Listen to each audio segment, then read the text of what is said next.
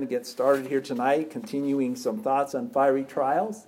And uh, just uh, by, uh, let's begin here, if we could, uh, by turning to 1 Peter chapter 4. 1 Peter chapter 4. And let's go ahead and read kind of this section of verses that we've been uh, going through on uh, fiery trials, again, as far as a beginning text to this series, and also, I guess, the text that, again, the series will probably wrap up with when we do wrap up uh, on, on this series. But uh, 1 Peter chapter 4, verse number 12, the Bible says, Beloved, think it not strange concerning the fiery trial which is to try you, as though some strange thing happened unto you. But rejoice inasmuch as you are partakers of Christ's suffering, that when his glory shall be revealed, you may be glad also with exceeding joy. And if you be reproached for the name of Christ, happy are ye, for the Spirit of glory and of God resteth upon you. On their part he is evil spoken of, but on your part he is glorified. But let none of you suffer as a murderer, or as a thief, or as an evildoer, or as a busybody in other man's matters. But if any man suffer as a Christian, let him not be ashamed, but let him glorify God in this behalf. For the time is come when judgment must begin at the house of God. And if it first begun at us, what shall be the end of them that obey not the gospel of God? And if the righteous scarcely be saved, where shall the ungodly and the sinner appear? Wherefore let them that suffer according to the will of God commit the uh, of the will of God commit the keeping of their souls to Him in well doing, as unto a faithful Creator. Tonight, I'd like to look at some thoughts on fiery trials as we consider here tonight this thought on fiery trials. Why fiery trials? To prove whether we be true men or not. Whether we be true men or not. I'd like you to take your Bibles and let's go ahead and turn to James chapter, uh, sorry, Genesis chapter 42.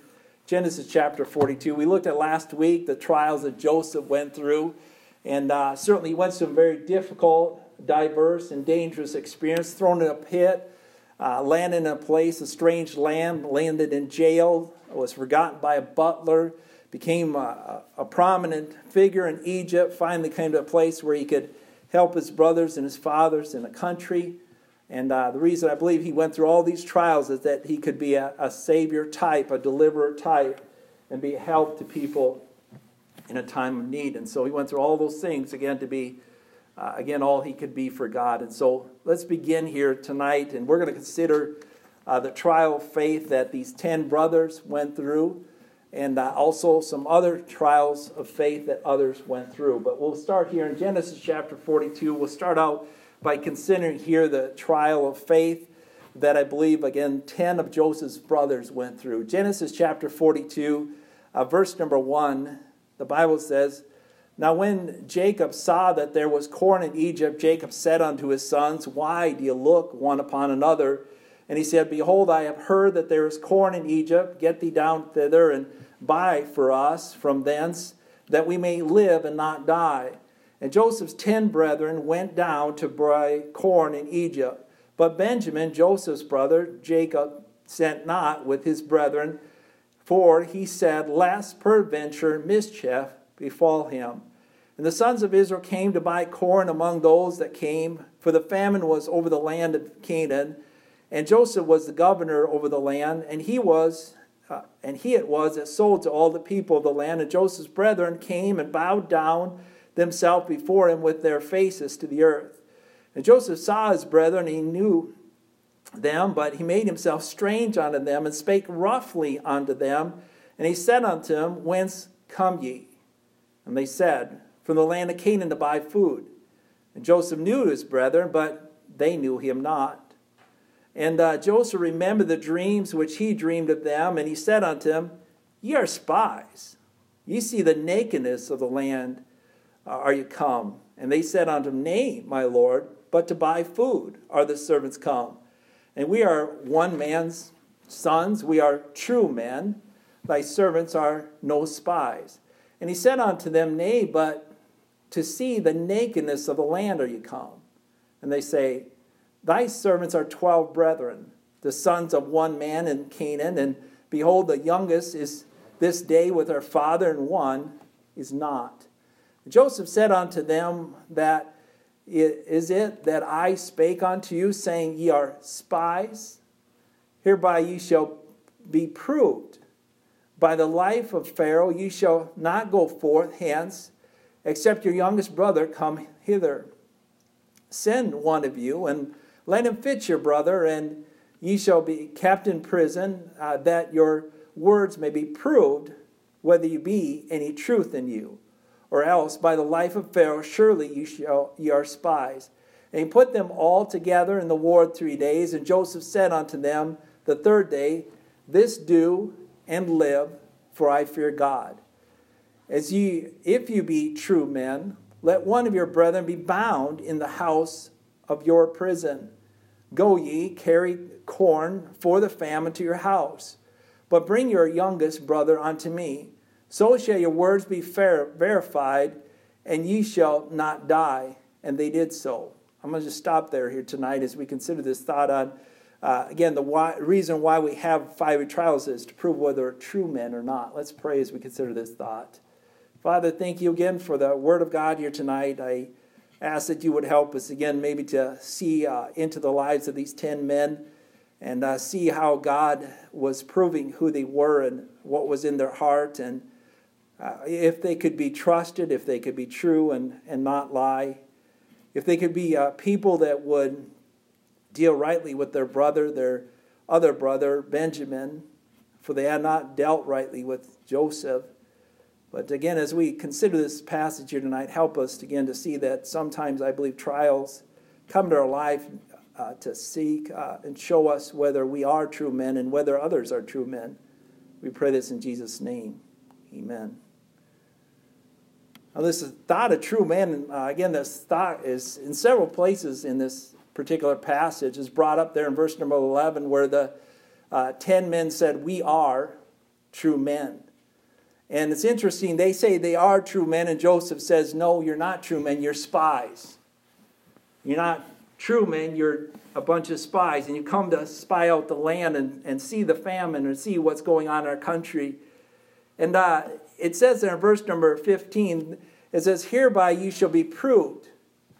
And so they were going to be proved, they were going to be tested by Joseph, and they were going to go through a trial of testing as they were told again to do certain things. And we'll see again the different kinds of tests they were, went through. But I want you to see, first of all, here tonight that they were tested by Joseph, their brother, whether they be true men. Now, I just want to say this. I wonder why they were tested by their brother, whether they be true men, is because they proved themselves earlier not to be the best kind of men or true men. And I will see that here in just a moment. We'll also see as we consider again, not this chapter, but in the chapter following, we'll see again they'll be tested by their father also, whether they be true men. Or may I say this, maybe changed men, or different men, or men that can be trusted.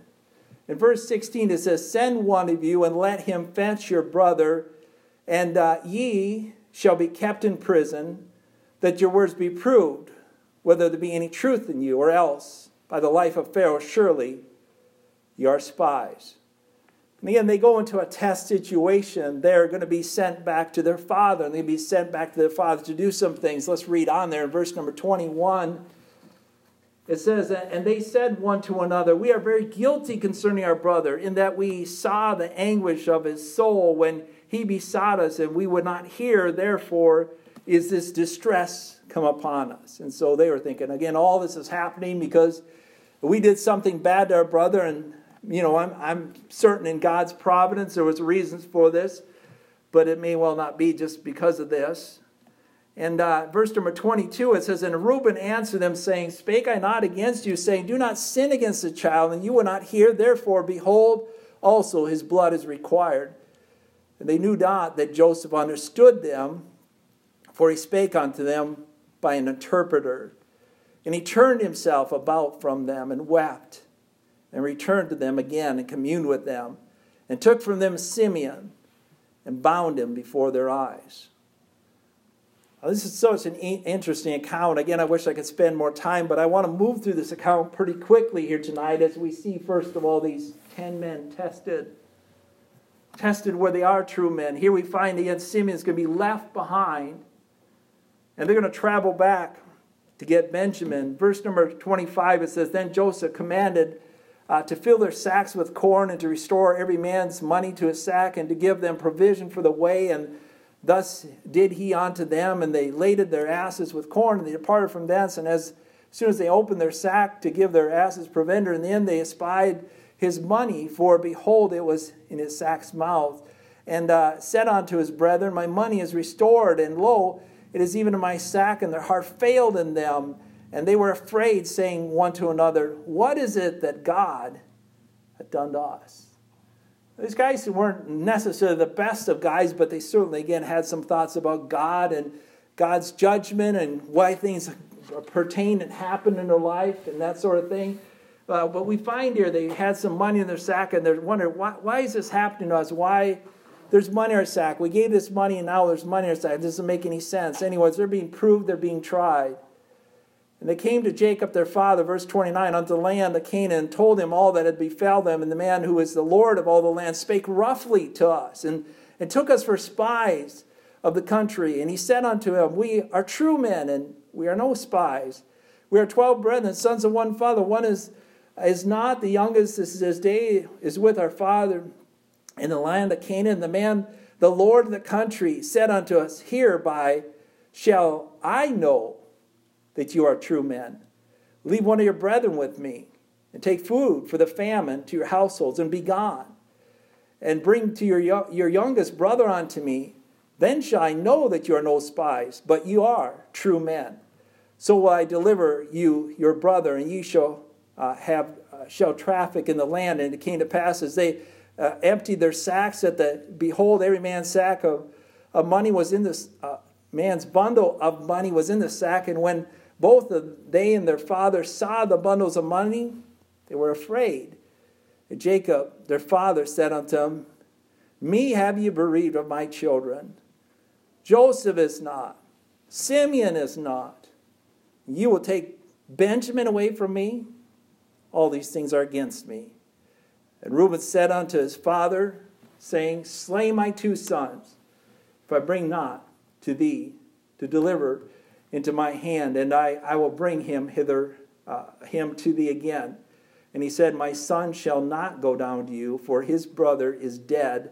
He is left alone. If mischief befall him on the way in which ye go, then shall you bring down my gray hairs with sorrow to the grave. And so we find here in the Bible the testing of these ten men. These ten men are going to be tested to see whether they're true men or not. They're going to be tested as far as again whether they what they will do or what they will not do. They're tested first of all by their brother, again, who appears to them as a stranger, is harsh to them and and, and really kind of mean to them and all those sorts of things. But I believe he again is trying to test them and to show them some things and also to show them uh, who they are. We see in this passage here also in verse number 37, I just want to mention here uh, first of all, uh, second of all, here it says, Reuben spake unto his father. He mentions to his father, I am a true man. And in so many words, he says, I'm a true man. And uh, I'm going to bring, you know, your brother, uh, or the son back, and I'm going to do these sorts of things. And if this doesn't happen, you can go ahead and do these things unto my family. It goes on in the next chapter, 43, it says, And the famine was sore in the land. So dad decided, you know, Jacob said, I'm not going to do this, I'm not going to go along with this plan, etc. But things changed here. It says, And the famine was sore in the land. It came to pass when they had eaten up the corn which they had brought down to Egypt, their father said unto them, Go again, buy us a little food. And Judah spake unto him, saying, The man did solemnly protest unto us, saying, You shall not see my face except your brother be with you. If thou wilt send our brother with us, we will go down and buy food. But if thou wilt not send him, we will not go down. For the man said unto us, Ye shall uh, not see my face, except your brother be with you. And Israel said, Wherefore uh, dwelt uh, ye so ill with me as to tell them that ye had a brother?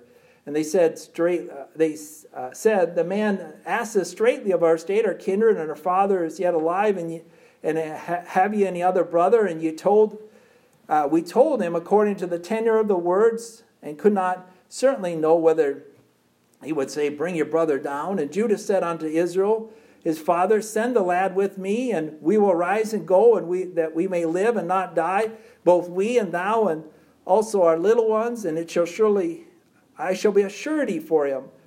Of uh, my hand shalt thou require of him, if I bring him not uh, unto thee, and set thee before thee, and let him bear the blame forever. For except we had lingered, surely now we had returned a second time. And their father Israel said, if it must be so, now do this.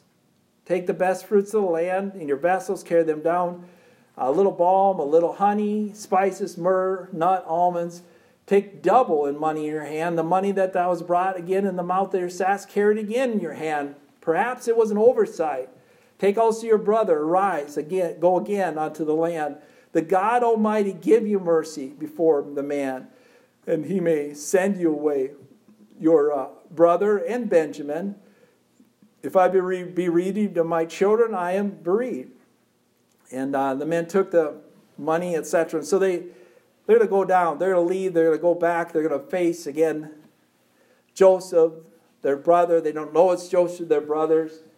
Um, let's skip down to verse number 18. It says that men were afraid because they brought into Joseph's house, and they said, because the money that was returned to their sacks at the first uh, we brought in, and he may seek occasion against us and befall us and take us as bondmen and harass us. And they came near to the steward of Joseph's house, and they communed with him at the door of the house. And he said, Oh, sir, we came indeed down to buy food the uh, down the first time to buy food, and it came to pass when we came in the inn, we opened our sacks, and behold, every man's money was in the money of the mouth of the sack, and our money is full weight, and we have brought it again unto our land and the other money have we uh, brought down into your hands to buy food? And we cannot tell who put the money in our sacks. And he said, Peace be unto you, fear not, your God and the God of your father have given you treasures in your sacks. I had your money. And he brought Simeon out onto them. And so they were scared. They come back, and things go well as they come back, and they allow to come back. They'll stand in the presence of Joseph there, and Joseph will inquire about some things and they'll find out some things. Let's pick up at verse number 41, uh, 44, chapter uh, 44, verse 1. It says, And he commanded the steward of the house, saying, Fill the men's sack with food as much as they can carry, and put every man's money in, the, in his uh, sack of the mouth, and, and put my cup, the silver cup, in the sack's mouth of the youngest, and his corn money and he did according to the word that Joseph had spoken. As soon as the morning was light, the men sent away, and they and their asses. And when they had gone out of the city and not far yet, Joseph said unto the steward, Up, follow the men. And when you have overtaken them, say unto them, Wherefore have you rewarded evil for good? Is not this it that is my uh, Lord drinketh, and whereby indeed he divineth, ye have done evil in so doing. And he overtook them, and he spake unto them, uh, the same words, and they said, Wherefore saith the Lord uh, these words? God forbid that the servants did according to this thing. Behold, the money which we found in our sacks' mouths, we brought it again to thee out of the land of Canaan. How, how did they? How then should we steal out of the Lord's house silver or gold? With whithersoever of the servants is found, both let him die, and we also will be my Lord's bondmen. And so they think together nobody's done this. And they're saying whoever is found with, they should die. And uh, anyways, this is going to be another test that takes place there. And you, you read on there, verse number uh, 10, it says, And he said on he said, Now also let it be according to your words. He with thee it is found shall be my servant, and ye shall be blameless. Whoever it is, it's going to be a servant. The rest of you guys are innocent, you're blameless, you're true men, whatever you want to say. Then they speedily took, out, took down every man his sack uh, to the ground and opened every man his mouth, and he searched and be, began with the eldest, left to the youngest, and the cup was found in Benjamin's sack. Then they rent their clothes and laid every man on his ass and returned to the city. And Judah and his brethren came to Joseph's house, for he was yet there, and, and they fell before him to the ground. And Joseph said unto them, What deed is this that ye have done? Would ye not such a man uh, as I certainly divine. And Judas said, What shall we say unto you, my Lord? What shall we speak? And how shall we clear ourselves? God hath found out the iniquity of thy servants. Behold, we are my Lord's servants, both we and he also, the, the cup is found. He said, God forbid that I should do so, but the man that who the hand is found, he shall be my servant. Anyways, they want again them all to be servants, not just this one left behind to be a servant. Anyways, Judah speaks out and basically says, and we're, not going to read through this, but uh, Joseph, I mean, sorry, Judah speaks out and says, you know, I'll be your servant. Verse number 38, it says, Now therefore I pray thee, let the servant abide instead of the lad, a bondman to my Lord, and let the lad go up with his brethren. And how shall I go up without my father? And the lad be, uh, be not with me, thus preventure I see evil, and thou shalt come up to my father. And so, a test, a trying of faith. You find here in the Bible, again, uh, Joseph do some trying when it comes to his brethren, whether they are true men or not. Judah, and I believe also here you see in the Bible, uh, not only Judah, but Reuben uh, stand out to some degree as being true men. Judah's willing to stay behind to be a servant there and uh, allow for Benjamin to return and the other brothers to return, etc. And so, uh, chapter 45 opens up here and says, Then Joseph could not refrain himself from all them that stood by him, and he cried and caused every man to go out from me. And there stood no man with him, while Joseph made himself known unto his brethren. He wept aloud, and the Egyptians and the house of Pharaoh heard. And Joseph said unto his brethren, I am Joseph doth my father yet live? And his brothers could not answer, for they were troubled at his presence. And Joseph said unto his brethren, Come near unto me, and I'll pray, I pray you.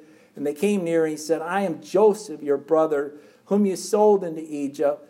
Now therefore be not grieved nor angry for yourselves that you sold me hither, for God did send me before you to preserve life.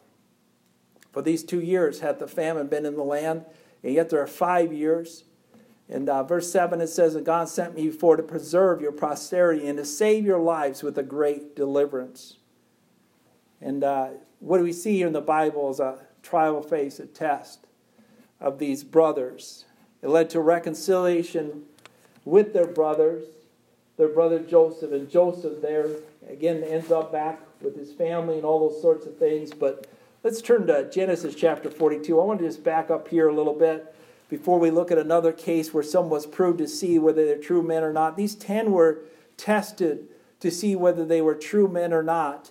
Uh, Genesis chapter 42, uh, verse number 19, it says, it says, If you be true men, let one of your brethren be bound in the house of your prison. Go ye, carry corn and famine uh, to your houses. And so they were tested when it comes to this this situation. And they were tested when it comes to their lives. And they had before, it again, sold their, their brother into slavery, and they were tested as a result of this.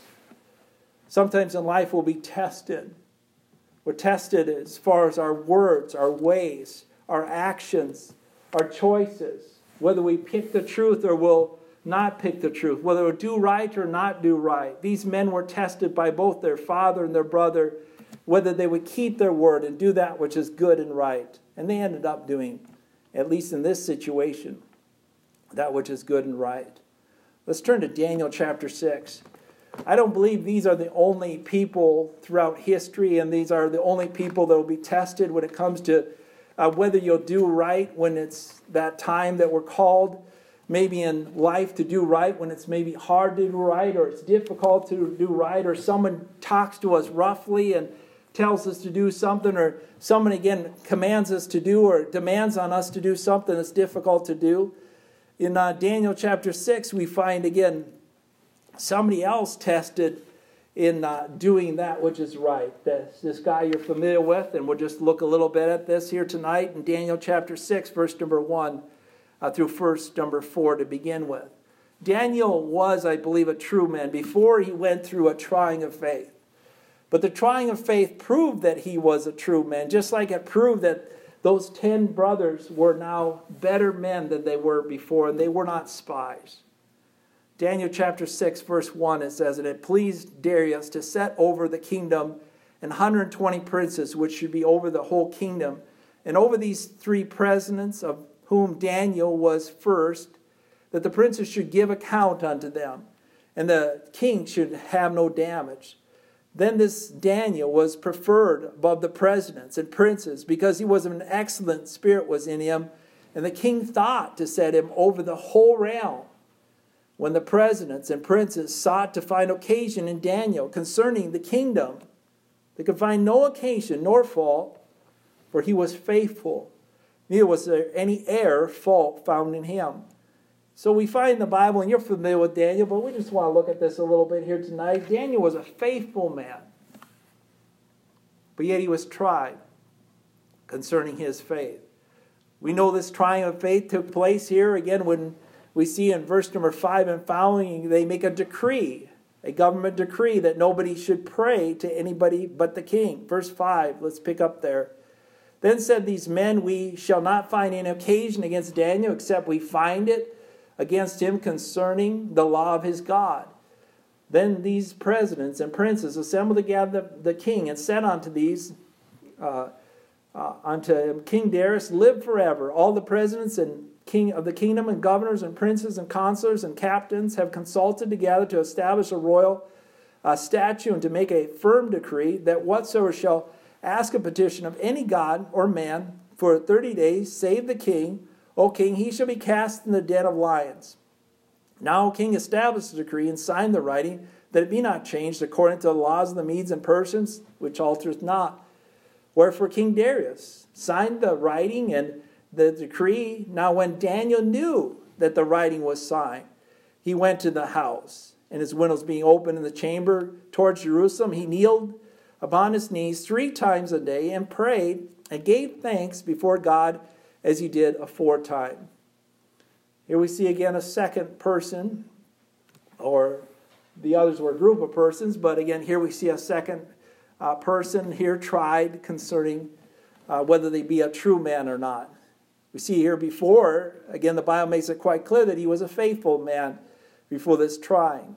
This trying now is uh, whether he will pray, uh, again, to the king only or pray to God. And so he's tested uh, somewhat, I would say, in, in an area of worship for sure, and uh, also allegiance and loyalty to God. And so Daniel's tested uh, by the government. And uh, certainly we've had some tests by the government, certainly people around the world have been tested by governments, and uh, decrees have been made. And sometimes, again, suggestions are made, whatever it might be. But uh, we find here in the Bible that Daniel knew that the writing was signed, and he went down to his house and uh, the Bible says he, he kneeled upon his knees three times a day and, and prayed and gave thanks before his God as he did before time. Was Daniel now a bad man? I'm just asking the question. Was he now a bad man because now he had defied the government mandate? We say no because the Bible says no, right? I, I, I mean, I can go through this and we can walk you through this, but uh, Daniel was committed to God. He wasn't going to petition or pray to the king. He was going to pray to his God. And even though the government said you cannot pray to your God, did Daniel say, "Well, I guess I, am just going to not pray to God. I'm not going to pray to the king. I'm just not. I'm not going to pray to God either." No, Daniel did what he was doing before. Daniel did not change what he was doing. He was tested, I believe, in a trial of loyalty to God, not to pray or to pray or to pray to the king what should he do? What did he do? Well, you see what he did. In verse 10, he prayed, and he in verse number 11 he, and, and 12, he got caught doing what he was supposed to do. I believe, according to the Word of God and the will of God, that we be dependent on God. We pray to God. We ask petitions of God. We thank God. These are all things that Christians should do and God's people should do. Verse number 12, it says, Then, then they came near and spake on the king concerning the king's decree. Hast thou not signed the decree that every man that asketh a petition of any god or man within 30 days, say the king shall be cast in the den of the lions? And the king answered and said, The thing is true according to the laws of the Medes and Persian, it cannot be altered. Uh, then answered they and said to the king that Daniel, which is of the children of the captivity of Judah, regarded not thee, O king, nor the decree which thou hast signed, but maketh his petition three times a day. So not only is he doing it, but he's doing it multiple times, and he's doing multiple times a day, and he's doing contrary again to the, the king's order there. And uh, you'll find out, and you know that he ended up in the, the lion's den. Uh, and and uh, you find in verse number 20, I just want to just kind of just look at a little bit of this. It says, And when he had came to the den, he cried with a lamentable voice to Daniel.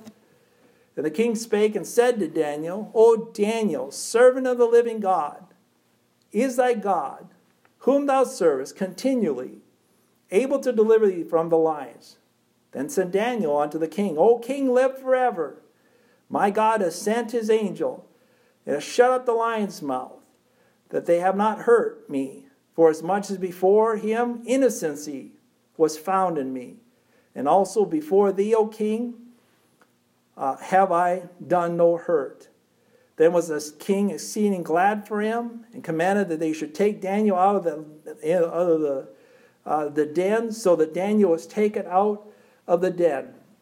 And no matter of hurt was found upon him because he believed in his God.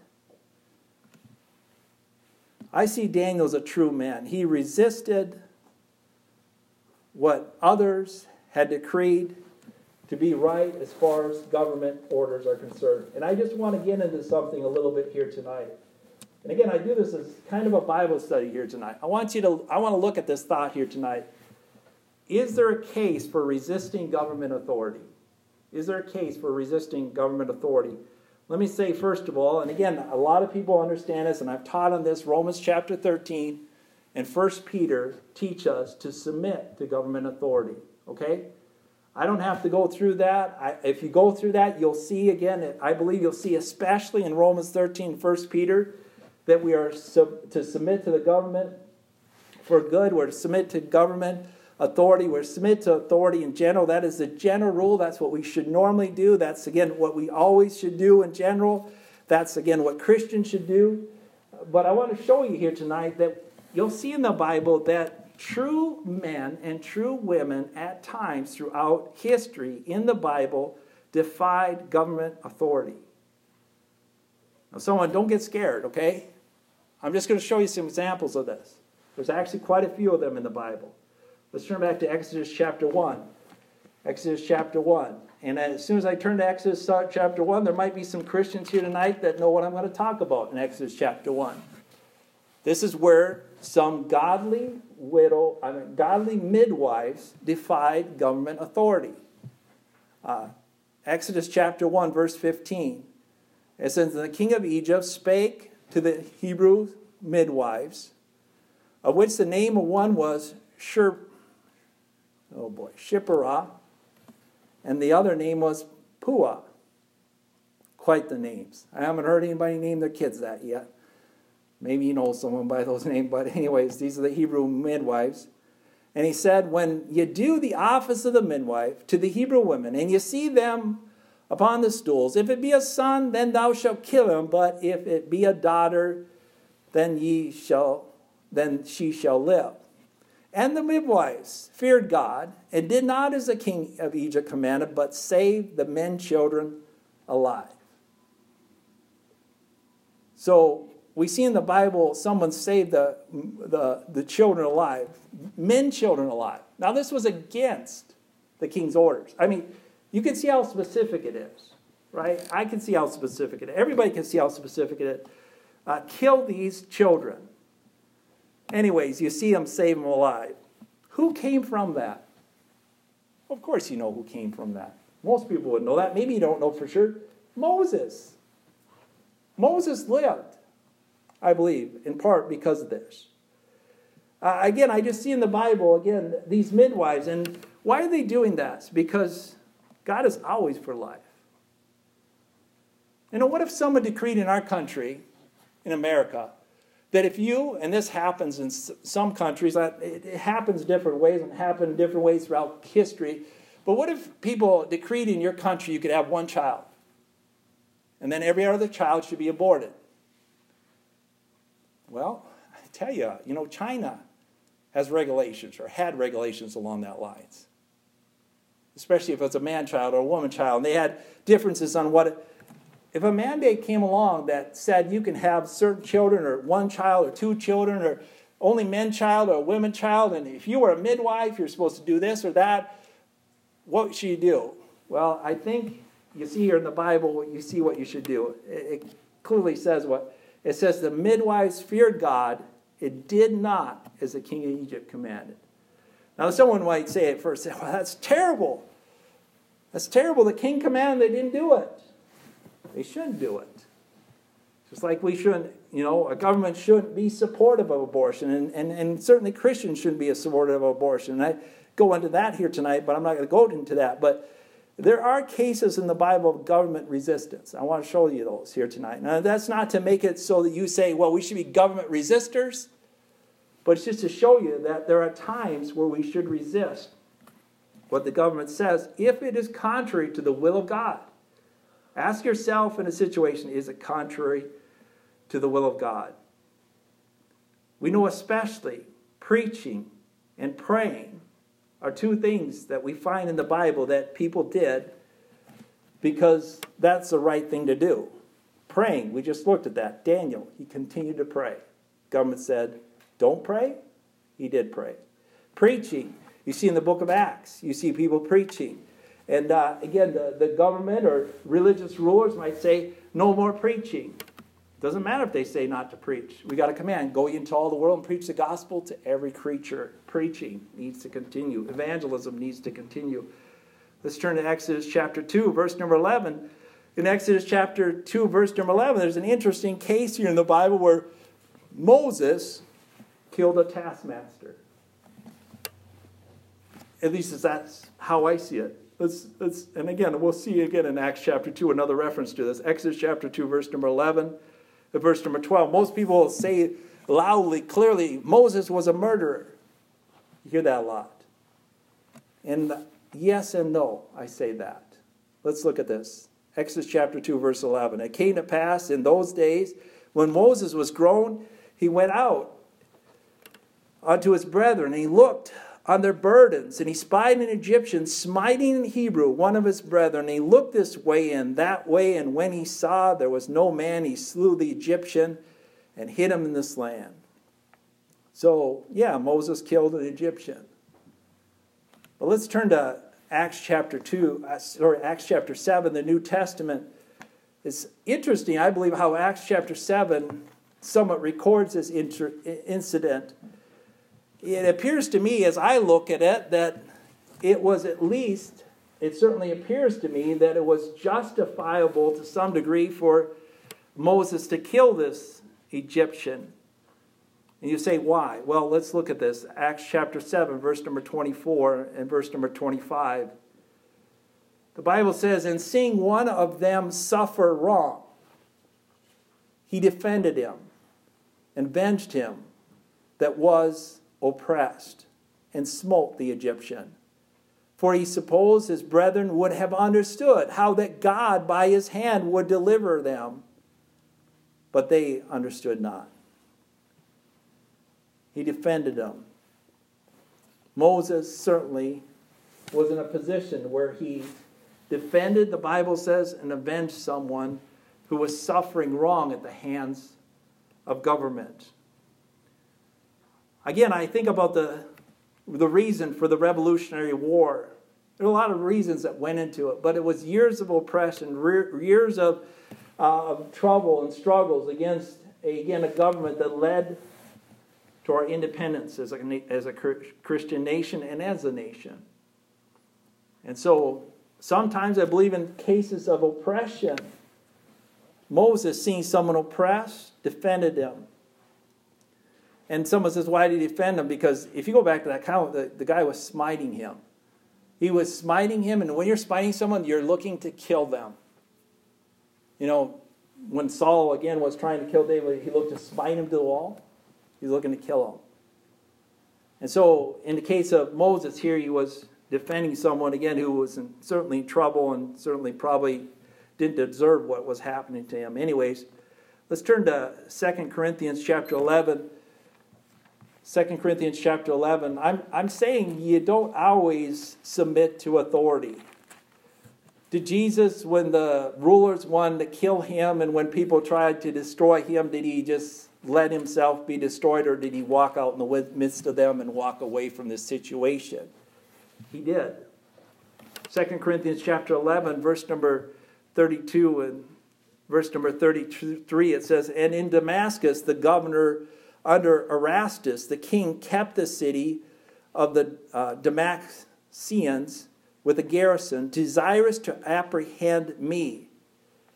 And so there's a king desirous to apprehend Paul, who was a Jew. And it says, And through a window in a basket I was let down by the hands of the wall and escaped his hands. So Paul escaped. I mean, a ruler and someone who was in government had a desire to apprehend him. And for what did he want to do with Paul? Let's turn back to Acts chapter 9. What did he want to do with Paul? He wanted to kill him. We see this here in Acts chapter 9, here, verse number 25. Let's, let's start in verse 23. It says, And after many days were fulfilled, the Jews took counsel to kill him, and by their hands, by their laying await, uh, was known to Saul, and they watched by the gates and at night to kill him. Then the disciples took him away by night and let him down to the wall of, by a basket. Now, let me ask you this those guys that helped him get away in a basket, were they true men or were they bad men? Well, they defied the government. Someone says, well, the government and this ruler in particular mentions in Damascus, the governor under Erastus, king kept the city in the garrison, desires to apprehend me, and through a window in a basket I was let down by the wall and escaped to his hands. You know, sometimes, again, it's right for us to resist the government. Certainly, again, when they're trying to put innocence to death or getting us to do wrong according to or, or or someone again is in a position where maybe we need to defend them. You know, we talk about defense sometimes where someone again might kill someone publicly. I'm, I'm honest. I mean, someone might kill someone publicly because they're killing other people publicly. We've seen that not too long ago. That took place in our country. In that case, that person's being the good guy, not the bad guy.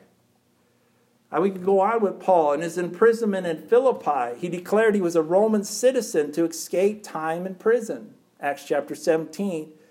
Paul escaped time in Philippi by declaring, Hey, I'm a Roman citizen. And they allowed him and Barnabas or Silas, I can't remember who it was, uh, to get out.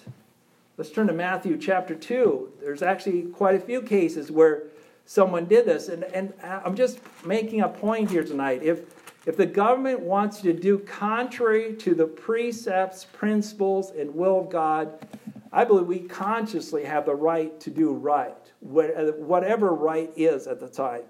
They can say this is right, they can say this is wrong, and if something is right by God, I think we need to do what's right, whatever that might be. Matthew chapter 2, and I'm not going to read through all this. Again, I don't know exactly how long this message is going. Anyways, Matthew chapter 2, let's pick up in verse number 7. It says, uh, then Herod, when he had privily called the wise men, inquired of them diligently what time the star appeared, and he sent them to Bethlehem and said, Go and search diligently for the young child. When you have found him, bring word to me again, that I might come and worship him. Did they ever do that?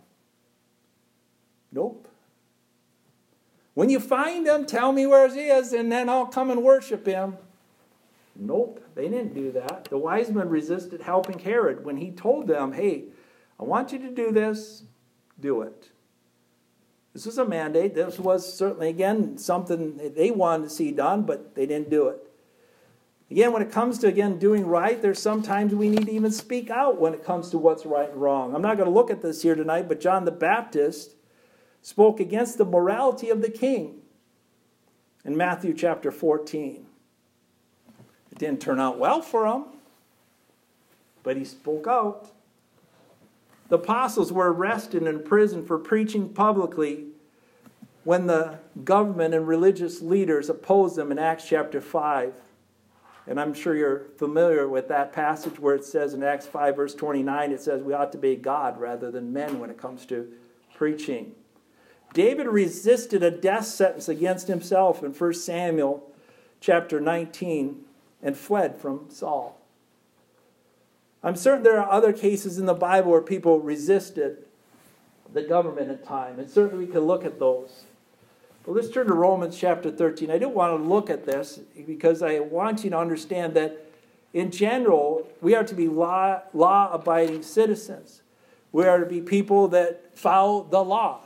We're not to be rebels. We are not to be religious zealots that oppose the government and fight with the government and resist the government and all those sorts of things. Uh, let's look at this, Romans chapter 13. We're going to close uh, looking at this, and then we'll go back to our text there quickly here, and we'll close here tonight. But Romans chapter 13, verse number 1, the Bible says, Let every soul be subject to the higher powers. For there is no power but of God. The powers that be are ordained of God. And so, really, where does power come from? It comes from God. And so, God, who's at the top of the power structure? Everybody should know this. God is at the top there. It says, Wherefore, uh, well, whosoever therefore resists the power, resists the ordinance of God, they that resist shall receive to themselves the damnation. For rulers are not a terror to good works, but to the evil. It just I have these words circled in the Bible here several times this passage, the word good, because I think it's important that we pick up on that. The rulers are not a pair to good works, but to the evil. Wilt thou not be afraid of the power? Do that which is good, and thou shalt receive praise of the same. For he is a minister of God to thee for good. But if thou wilt do that which is evil, be afraid. He beareth not the sword in vain, for he is a minister of God, a revenger to execute wrath upon him that doeth evil. Therefore, ye must needs be subject, not, to wrath, not for wrath's sake, but for conscience sake. For this cause pay ye tribute also, for they are God's ministers, attending continue to this very thing. Render therefore to all their dues, tribute to whom tribute is due, custom to custom is due, fear to whom fear is due, honor to whom honor is due. And so, we as citizens, the Bible says, should be subject to the powers. As these powers are given to do what? Well, look at verse number three to praise those that are good and to punish, verse number four, those that do evil. And so that's what government's supposed to be doing. And that's what they should be centered on doing. And as they do those things, we need to pay tribute to help them to be able to do that. Verse number seven, it says tribute to true tribute, custom, custom, fear to fear. So we need armies, we need policemen, we need different things as far as military personnel, etc. And how do we provide for them? How do we provide for judges and juries and all those kind of things? We pay tribute and, and taxes and that sort of thing. And uh, we see in the Bible that Christians should submit to those powers.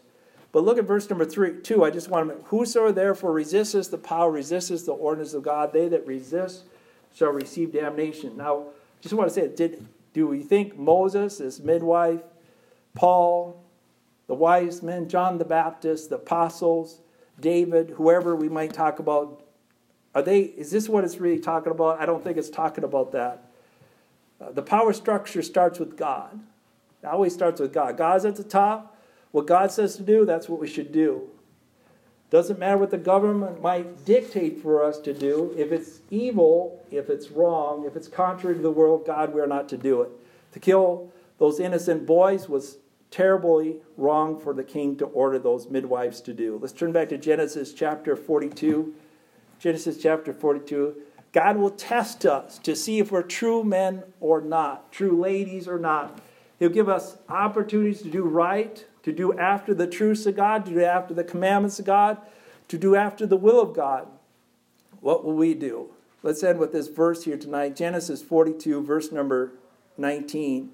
If you be true men, let one of your brethren be bound in the house of your prison. Go ye, carry the corn for the famine of your houses. We see 10 brothers show themselves to be true men. Daniel showed himself to be a true man, and we can be true men if we follow the world and ways of God. Let's close as we consider the Word of God here tonight.